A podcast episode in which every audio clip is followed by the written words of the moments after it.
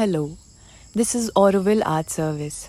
On the occasion of Sri Aurobindo's 150th birth anniversary, we bring to you the readings of his book, The Ideal of Human Unity in Different Languages.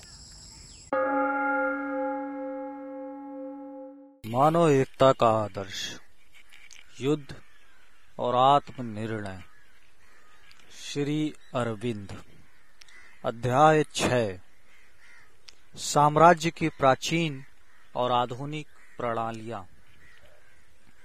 सर्वप्रथम, दो प्रकार के राजनीतिक समुदायों में स्पष्ट भेद कर लेना आवश्यक है, क्योंकि दोनों को ही प्रचलित भाषा में साम्राज्य कहा जाता है। एक सम जातीय राष्ट्रीय साम्राज्य है और दूसरा विषम जातीय मिश्रित साम्राज्य। यदि हम साम्राज्यों के मूल में जाएँ तो हर हालत में सभी साम्राज्य एक प्रकार से मिश्रित ही होते हैं। पर व्यवहार में इन दो प्रकार के साम्राज्य समुदायों में भेद है। एक में उसके अव्यभूत अंग अपने पृथक अस्तित्व की प्रबल भावना द्वारा समष्टि में एक दूसरे से विभाजित नहीं हुए हैं, और दूसरे में पृथकता का यह मनोवैज्ञानिक आधार अभी भी सुदृढ़ है। फॉर्मोसा और कोरिया को सम्मिलित कर लेने से पहले जापान एक अखंड राष्ट्रीय इकाई था। साम्राज्य तो वह शब्द के सम्मान सूचक अर्थ में ही था। उसके बाद वह एक वास्तविक और मिश्रित साम्राज्य बन गया। जर्मनी भी एक शुद्ध राष्ट्रीय साम्राज्य होता अगर वह उन तीन छोटे अधिगत राज्यों, अलसास, पोलैंड और शेल्सविक हॉलस्टेन का बोझ अपने ऊपर न ले लेता। जो जर्मन राष्ट्रीय भावना द्वारा नहीं बल्कि केवल सैनिक बल के कारण उसके साथ जुड़े हुए थे। यदि इस ट्यूटोनिक समुदाय ने अपने विदेशी भाग खो दिए होते और उनके स्थान पर उसने अधिक से अधिक ऑस्ट्रिया के ट्यूटोनिक प्रांत अधिगत कर लिए होते तो हम समजातीय समुदाय का एक ऐसा उदाहरण मिल जाता, जो फिर भी शब्द के सम्मान सूचक अर्थ में ही एक साम्राज्य होता। क्योंकि वह समजातीय ट्यूटोनिक राष्ट्रों का या जिन्हें हम सुविधा के लिए एक और नाम दे सकते हैं, उपराष्ट्रों का सम्मिश्रण होता। ये उपराष्ट्र संभवता ही पृथकता की किसी भावना को आश्रय न देते, बल्कि सदा ही एक प्राकृतिक एकता की ओर आकृष्ट होकर सहज और अनिवार्य रूप में केवल राजनीति की ही नहीं, वरन एक मनोवैज्ञानिक इकाई भी बना लेते। पर अब ऐसा शुद्ध रूप मिलना कठिन है।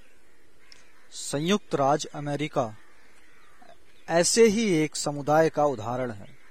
यद्यपि हम साम्राज्य के विचार के साथ इस नमूने को बिल्कुल ही संबंधित नहीं करते, क्योंकि संयोगवश इसका शासन वंशन गुप्त राजा द्वारा नहीं, बल्कि नियत समय पर निर्वाचित राष्ट्रपति के द्वारा होता है।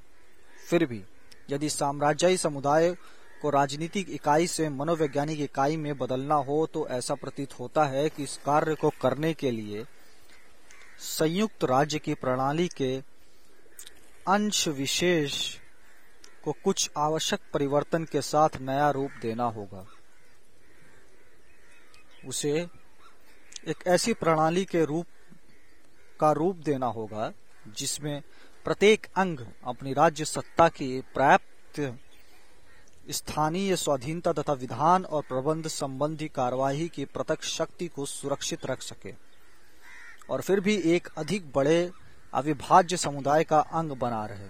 यह कार्य वही अत्यंत सुगमता पूर्वक संपन्न हो सकता है जहाँ सब अंग काफ़ी हद तक समजातीय हों, जैसा कि ग्रेट ब्रिटेन और उसके उपनिवेशों का संघ बनाने में होगा।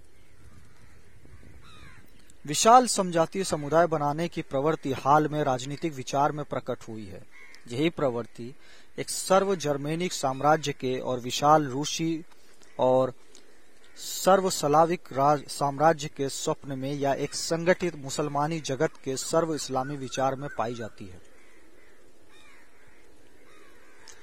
परंतु, इन प्रवृत्तियों के साथ ही प्राय यह देखा जाता है कि समजातीय समुदाय, अन्य विषम जातीय तत्वों पर सैनिक तथा राजनीतिक दबाव के प्राचीन सिद्धांतों के अनुसार प्रभुत्व स्थापित कर लेता है।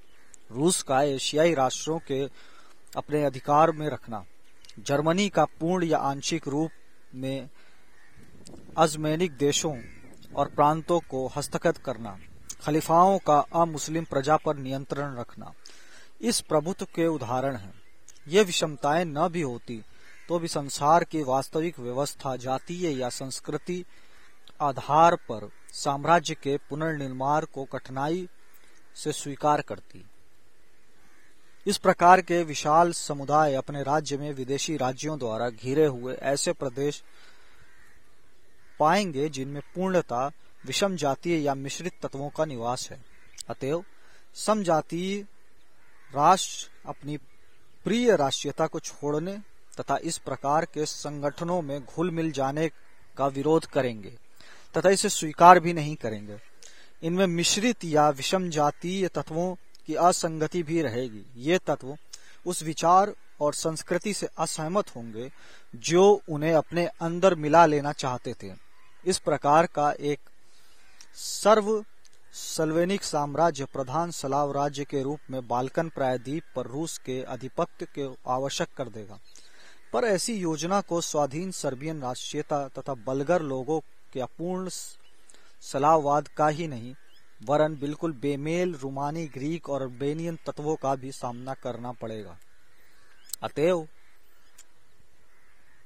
ऐसा प्रतीत नहीं होता कि विशाल समजातीय समुदायों की ओर यह प्रवृत्ति चाहे कुछ समय तक संसार के इतिहास में इसने बड़ा भाग लिया है और अभी तक न तो यह थकी है और न ही अंतिम रूप में परास्त हुई है। कभी अंतिम समाधान हो सकती है।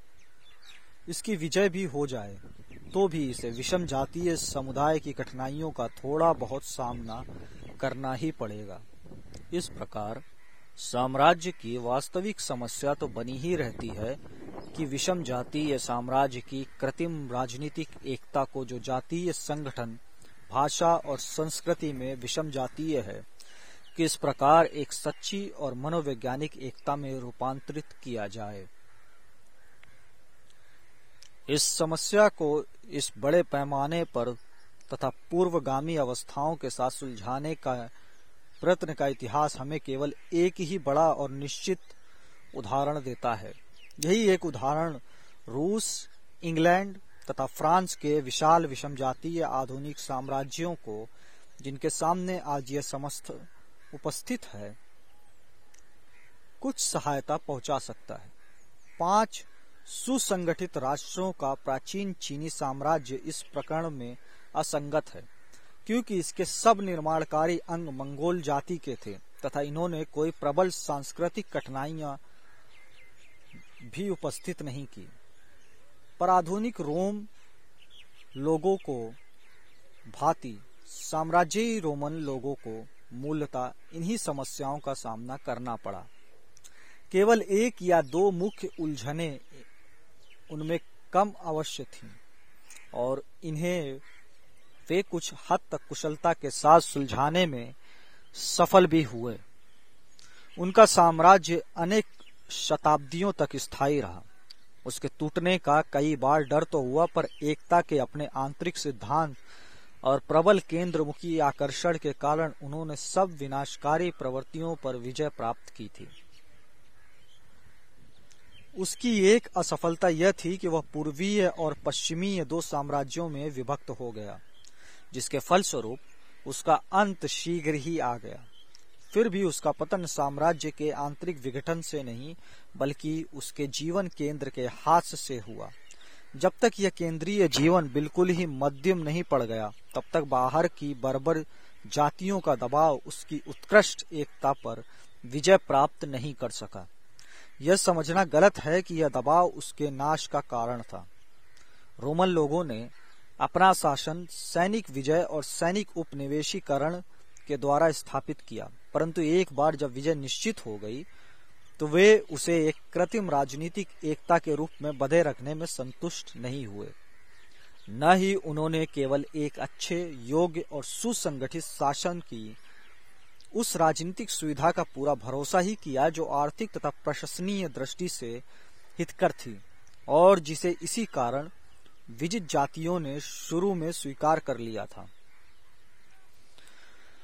उनकी राजनीतिक सहज बुद्धि इतनी अचूक थी कि वह आसानी से संतुष्ट नहीं हो सकती थी, क्योंकि यह निश्चित है कि यदि वे वही अधूरे रुक जाते तो साम्राज्य बहुत पहले ही छिन्न भिन्न हो गया होता।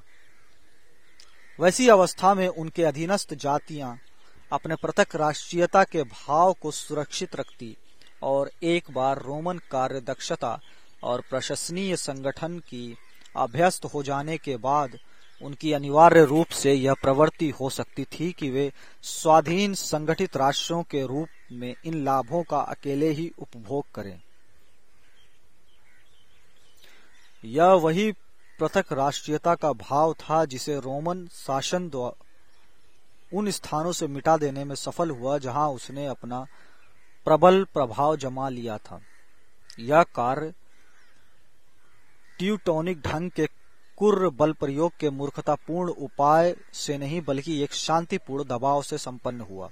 पहले तो रोम ने एक प्रतिस्पर्धी संस्कृति को अपने साथ मिला लिया। जो कई बातों में उसकी अपनी संस्कृति से अधिक उत्कृष्ट थी और उसे अपनी संस्कृति सत्ता के एक अंग, यहाँ तक कि एक अत्यंत मूल्यवान अंग के रूप में स्वीकार कर लिया। उसने ग्रीक रोमन सभ्यता को जन्म दिया। पूर्व में इसे फैलाने और सुरक्षित रखने का कार्य उसने ग्रीक भाषा को सौंपा, जबकि अन्य सब स्थानों पर लैटिन भाषा और लैटिन शिक्षा के माध्यम द्वारा ही इसका प्रसार हुआ। वह गौल और अपने दूसरे विजित प्रांतों की शीर्ण होती हुई या अविकसित संस्कृतियों को शांतिपूर्वक दबा देने में सफल हुआ। परंतु क्योंकि यह कार्य भी समस्त पृथकतावादी प्रवृत्ति को मिटा देने के लिए काफ़ी नहीं हो सकता था, उसने अपनी लैटिन शिक्षा प्राप्त प्रजा को उच्च सैनिक और नागरिक पदों के लिए यहाँ तक कि राज्य पद के लिए भी स्वीकार कर लिया। इसका फल यह हुआ कि अगस्टस के बाद एक सदी से भी कम समय के अंदर पहले तो एक इटालियन गॉल ने और फिर एक आइब्रेनियन स्पेनियर्ड ने सीजरो का नाम और बल प्राप्त किया। नागरिक विशेष अधिकारों की जिन विभिन्न श्रेणियों को उसने प्रचलित किया था, उन सबको उसने समस्त शक्ति से वंचित करने तथा बाद में उनका नाम तक मिटा देने के लिए काफ़ी तेज़ी से प्रयत्न करना शुरू कर दिया।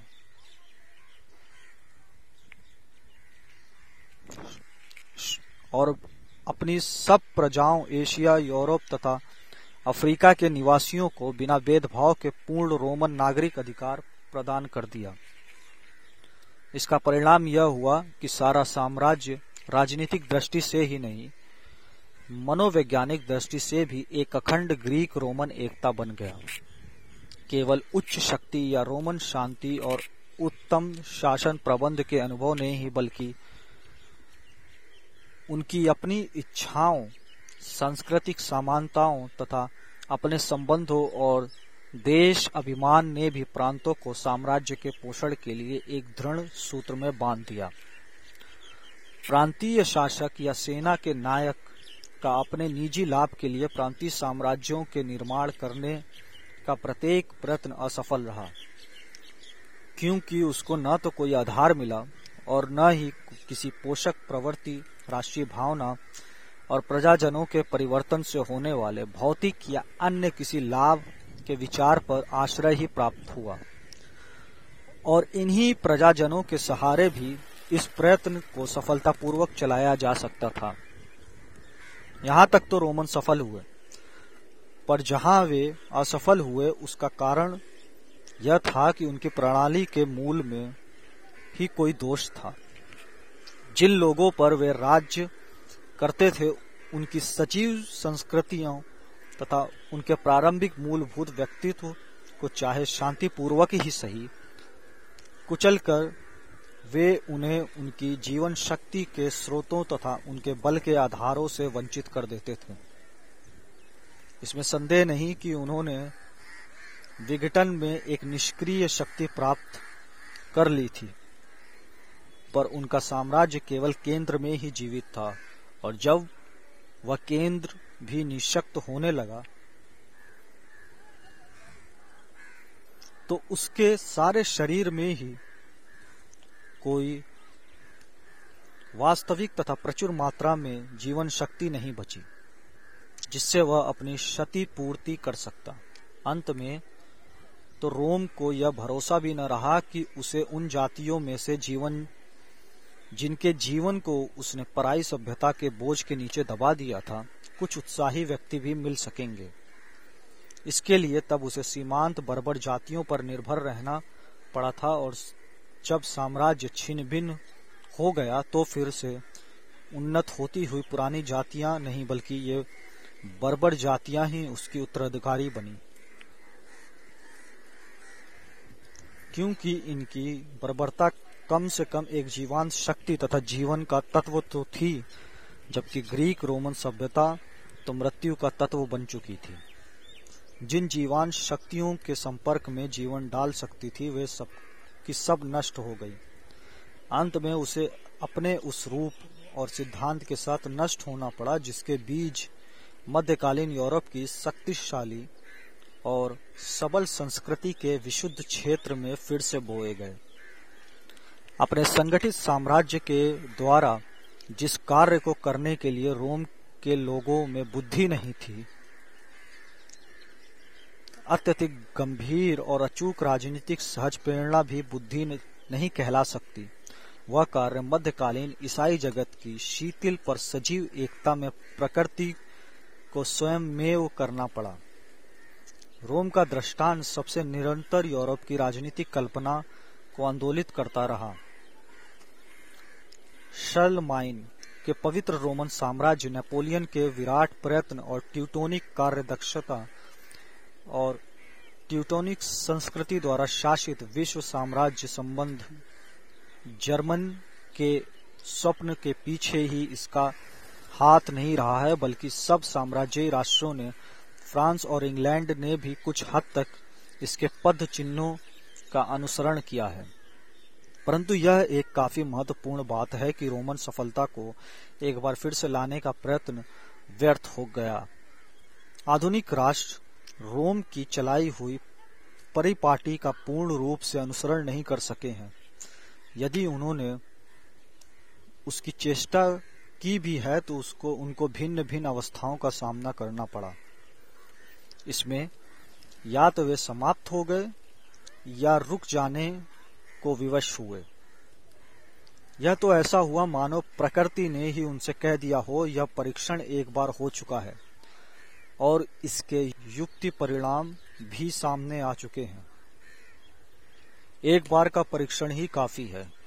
मैंने नई अवस्थाएँ पैदा कर दी हैं।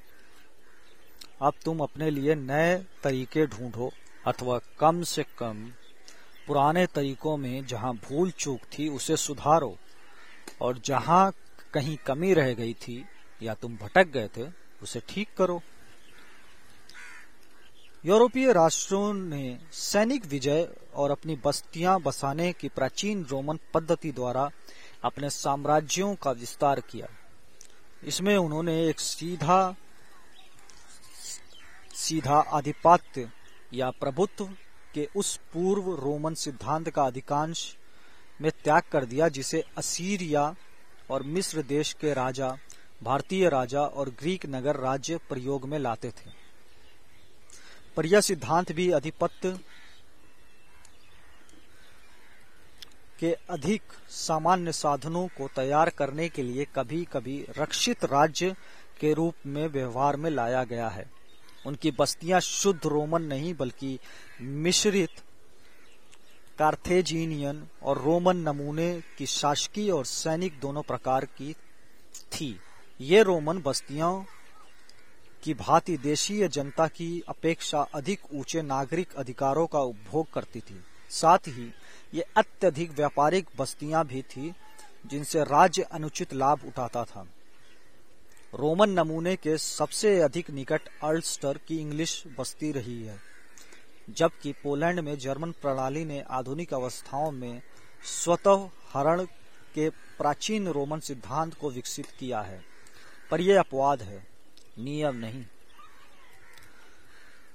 विचित प्रदेश को एक बार हस्तगत और सुरक्षित कर लेने के बाद आधुनिक राष्ट्रों की गति रुक गई। कारण?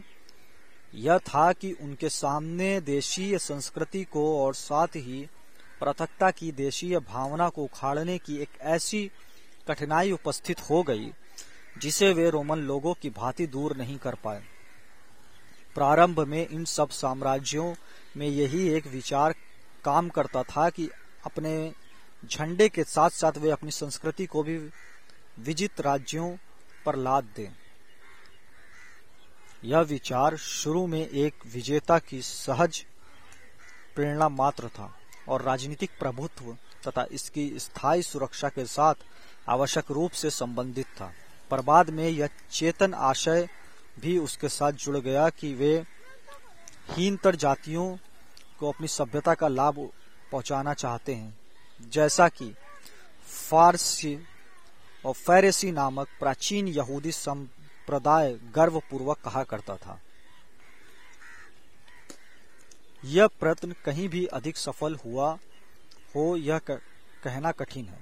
आइलैंड में इसका अत्यधिक पूर्णता और निष्ठुरता से परीक्षण किया गया, परंतु जबकि आयरिश भाषा कनाट के जंगलों के सिवा और सब जगहों में मिटा दी गई थी तथा प्राचीन आयरिश संस्कृति के सब विशिष्ट चिन्ह लुप्त हो गए थे।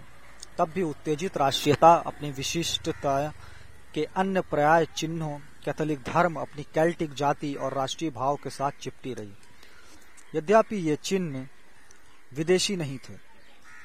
अंग्रेज़ी बाना पहनने के बाद भी उसने अंग्रेज़ बनना अस्वीकार कर दिया।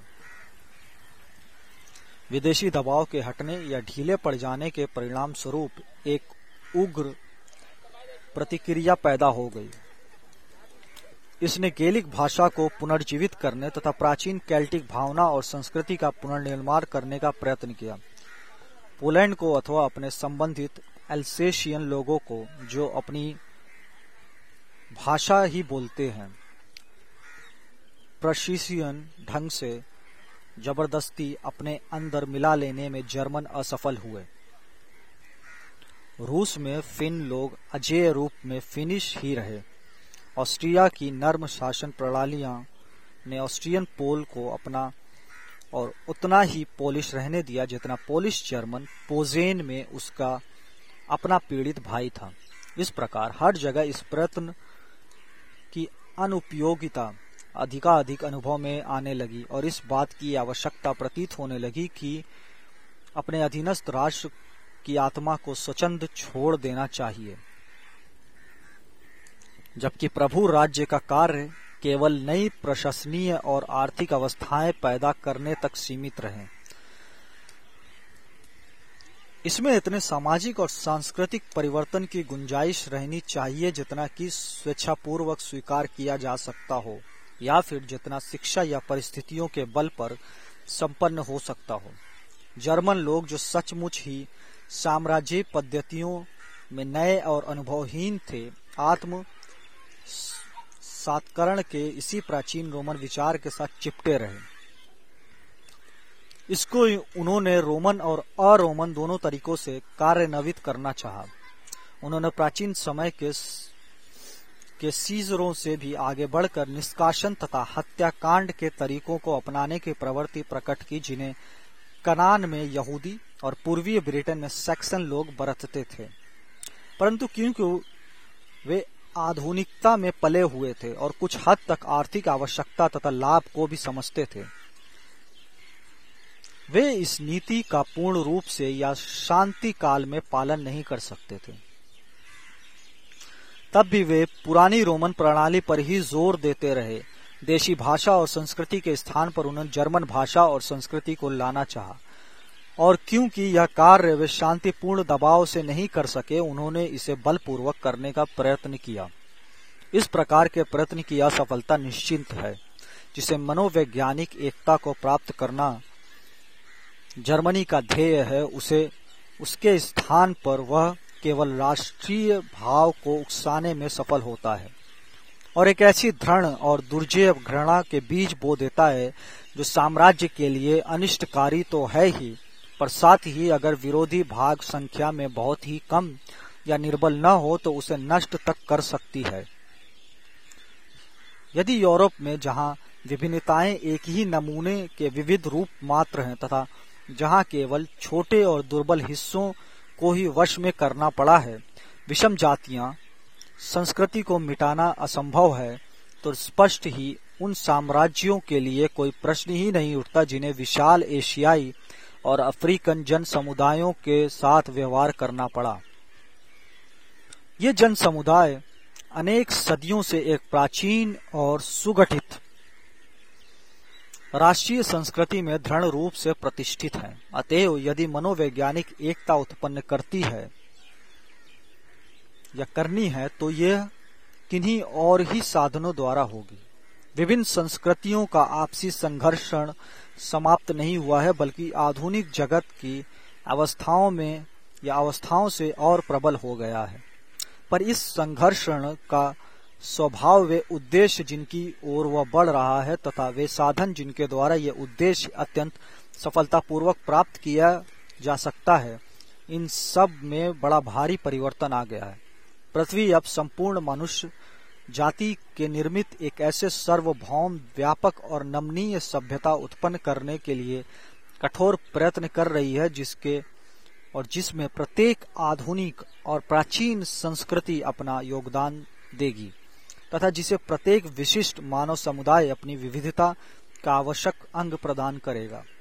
इस उद्देश्य को प्राप्त करते समय जीवन रक्षा के लिए कुछ संघर्ष तो अवश्य करना ही पड़ेगा। जीवित रहने के लिए यहाँ अधिकतम योग्य केवल वही चीज़ें होगी जो उन प्रवृत्तियों का अधिक से अधिक पोषण करती हैं, जिन्हें प्रकृति मानव जाति में कार्यान्वित कर रही है। ये प्रवृत्तियाँ वर्तमान की ही नहीं, बल्कि इनमें अतीत की पुनर्जीवित करने वाली प्रवृत्तियाँ तथा भविष्य की अविकसित प्रवृत्तियाँ भी सम्मिलित हैं। और वे सब चीज़ें भी जीवित रहने के योग्य होंगी जो सर्वधान करने और मिलाने वाली शक्तियों के रूप में अधिक से अधिक सहायक हो सकती हैं।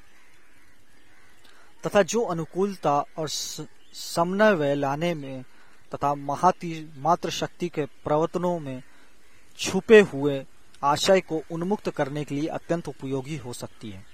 किंतु इस संघर्ष में सफलता प्राप्त करने के लिए सैनिक बल प्रयोग या राजनीतिक दबाव सबसे अच्छा सहायक नहीं बल्कि बड़ा भारी बाधक है। पहले तो जर्मन संस्कृति चाहे वह भले के लिए थी या बुरे के लिए, संसार भर में तेज़ी के साथ विजय प्राप्त करती थी। पर पीछे चलकर जर्मनी के शासकों को यह बुरी सलाह मिली कि वे विरोधी आदर्शों को सुप्त शक्ति को जगाने के लिए शास्त्र प्रयोग द्वारा ज़ोर ज़बरदस्ती करते या कर सकते हैं। यह बुरी सलाह मिली कि वे विरोधी आदर्शों को सुप्त शक्ति को जगाने के लिए शस्त्र प्रयोग द्वारा ज़ोर ज़बरदस्ती कर सकते हैं। अभी जो उसमें आवश्यक है, वह राज्य सिद्धांत और राज्य द्वारा समाज के जीवन की व्यवस्था ही है।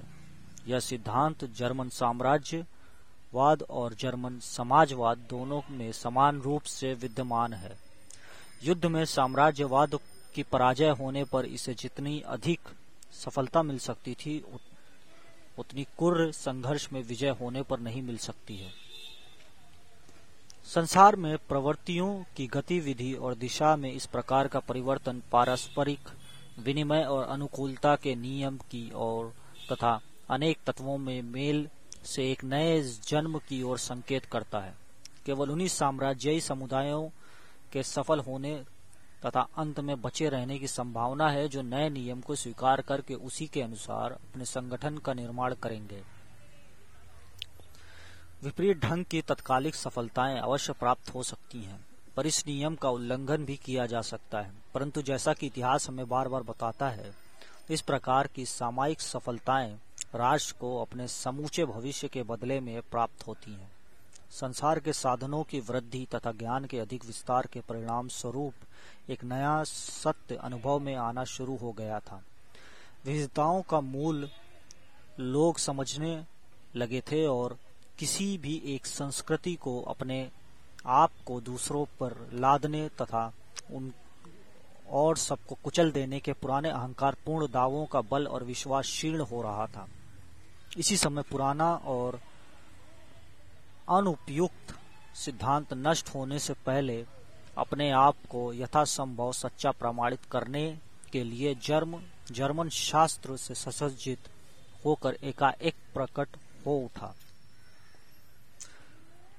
इसका परिणाम केवल यह हुआ कि जिस सत्य को वह अस्वीकार करना चाहता था, उसको अधिक शक्ति और स्पष्ट मान्यता मिल गई।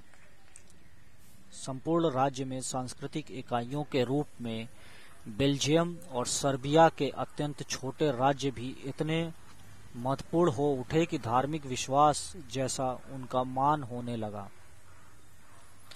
एशियाई संस्कृतियों के महत्व की मान्यता जो पहले विचारकों, विद्वानों या कलाकारों तक ही सीमित थी, अब युद्ध क्षेत्र के संबंध से जनसाधारण के मन में प्रवेश पा चुकी है। इन जातियों के सिद्धांत को हीनता और श्रेष्ठता यहाँ के व्यक्ति की अपनी संस्कृति की तुलना से नापी जाती है। जो धक्का लगा है, वह इसके लिए घातक प्रहार सिद्ध हो सकता है। वस्तुओं की एक नई व्यवस्था के बीच जाति बीज जाति की सचेतन मनोवृत्ति में शीघ्रता से बोए जा रहे हैं। संस्कृतियों के संघर्षण की यह नई प्रवृत्ति अपने आप को स्पष्टतम रूप में वहाँ प्रकट कर रही है जहाँ यूरोपीय और एशियाई संस्कृतियों एक दूसरे के साथ मिलती है। उत्तरी अफ्रीका में फ्रेंच संस्कृति और भारतवर्ष में अंग्रेज़ी संस्कृति, फ्रेंच या अंग्रेज़ी संस्कृति नहीं रहती, वरन एशियाई सभ्यता के सम्मुख दोनों केवल यूरोपीय सभ्यता मात्र रह जाती हैं। यह अब एक साम्राज्यी प्रभुत्व नहीं है, जो दूसरों को आत्मसात करके अपनी रक्षा करना चाहता है, वरन एक महाद्वीप दूसरे महाद्वीप के साथ संधि व्रतता कर रहा है। राजनीतिक आशय का महत्व बहुत कम हो जाता है और इसका स्थान विश्व आशय ले लेता है। और इस सम्मुखा में अब यह बात नहीं रही कि एक आत्मविश्वासी यूरोपीय सभ्यता अर्ध बरबर एशियाई सभ्यता को अपना प्रकाश और सदगुण दे और एशियाई उसे एक हितकारी परिवर्तन के रूप में कृतज्ञता पूर्वक स्वीकार कर ले।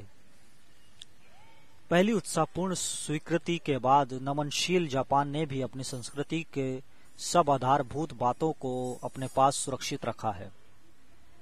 अन्य सब स्थानों पर भी यूरोपीय लहर को एक ऐसी आंतरिक वाणी है और शक्ति का सामना करना पड़ा जो इसकी विजयशील वेग को रोक देती है।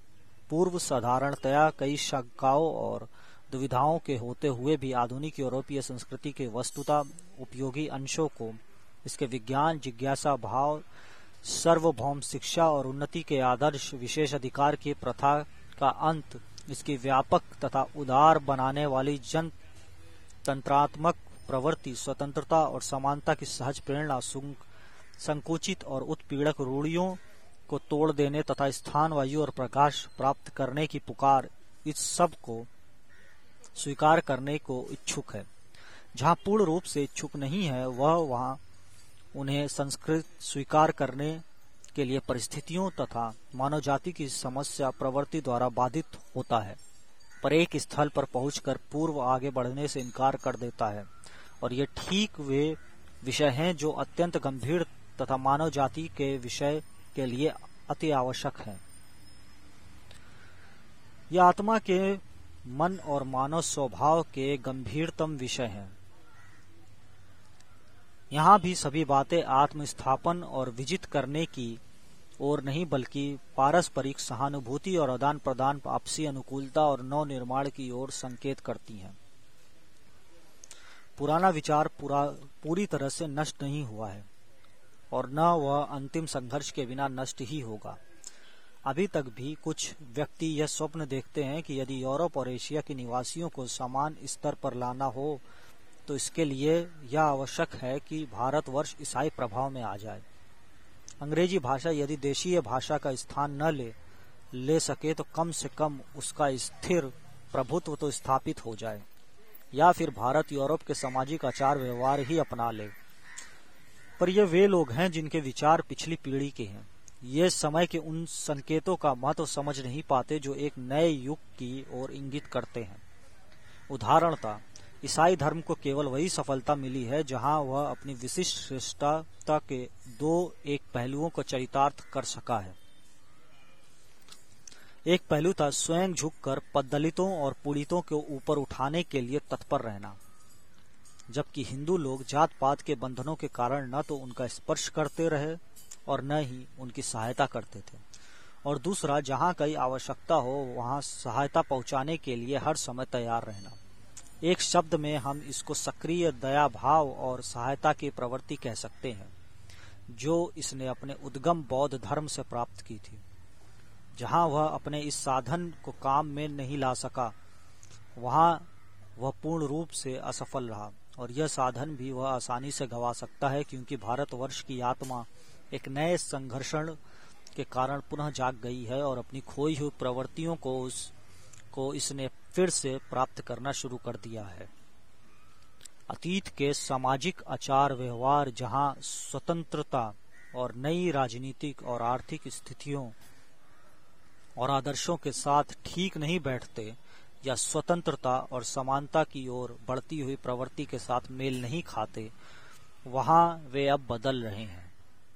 परंतु अभी तक इस बात का कोई लक्षण दिखाई नहीं देता कि एक नए विशाल और उदार एशियाई समाज के अतिरिक्त इस कठोर प्रयत्न का कुछ और भी फल मिलेगा। लक्षण, सब जगह एक समान है। शक्तियाँ सर्वत्र इस भाव में कार्य कर रही हैं न तो फ्रांस और न ही इंग्लैंड के पास यह शक्ति है। और वे शीघ्र या सैन्य सैन्य इस इच्छा को भी छोड़ रहे हैं कि वे अफ्रीका में इस्लामी या भारतवर्ष में भारतीय संस्कृति को नष्ट कर दें। या उसके स्थान पर किसी और संस्कृति को ले आए। वे केवल इतना कर सकते हैं कि जो उपयोगी चीज़ उनके पास है, उसे वे प्राचीनतर राष्ट्रों को दे दें, जिसमें कि वे राष्ट्र अपनी आवश्यकताओं और आंतरिक भावना के अनुसार इसमें आत्मसात कर ले। इस प्रश्न पर विचार करना आवश्यक था, क्योंकि यह साम्राज्यवाद के भविष्य के लिए महत्वपूर्ण है। स्थानीय संस्कृति और भाषा की जगह विजेता की साम्राज्यी संस्कृति और यथासंभव उसकी भाषा को भी स्थापित करना पुराने साम्राज्यी सिद्धांत के लिए आवश्यक था। परिचय हुई यह करना असंभव हो जाए और ऐसा करने की इच्छा को भी अव्यवहारिक समझकर छोड़ देना पड़े तो इस समस्या को सुलझाने के लिए साम्राज्य के पुराने रोमन आदर्श का कुछ उपयोग नहीं रह जाता। रोमन आदर्श में कुछ सत्य का अंश भी है, विशेषकर इसके उन अंगों में जो साम्राज्यवाद के मूल्य तो और साम्राज्य के अर्थ के लिए विशेष रूप में आवश्यक है। पर एक नए आदर्श की मांग तो है ही, युग की आवश्यकताओं के अनुसार एक नया आदर्श विकसित होना शुरू भी हो चुका है। यह संघीय या फिर महासंघीय या समसंघीय साम्राज्य का आदर्श है। जो प्रश्न हमें विचारना है, वह सिमट कर इतना ही रह जाता है कि क्या विषम प्रकृति वाली जातियाँ तथा संस्कृतियों से गठित विशाल विस्तृत तथा सुरक्षित रूप से संघबद्ध साम्राज्य बनाया जा सकता है? और यह मानकर कि भविष्य की दिशा यही है कैसे इस प्रकार का साम्राज्य जो देखने में इतना कृत्रिम लगता है, एक स्वाभाविक और मनोवैज्ञानिक इकाई में गूथा जा सकेगा?